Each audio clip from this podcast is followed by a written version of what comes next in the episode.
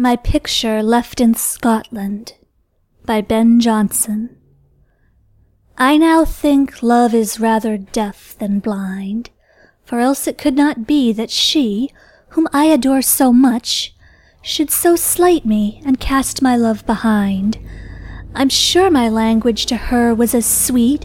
and every close did meet In sentence as of subtle feet, As hath the youngest he That sits in shadow of Apollo's tree. Oh, but my conscious fears, that fly my thoughts between, Tell me that she hath seen my hundred of grey hairs, Told seven and forty years, Read so much waste as she cannot embrace, My mountain belly and my rocky face, And all these through her eyes have stopped her ears.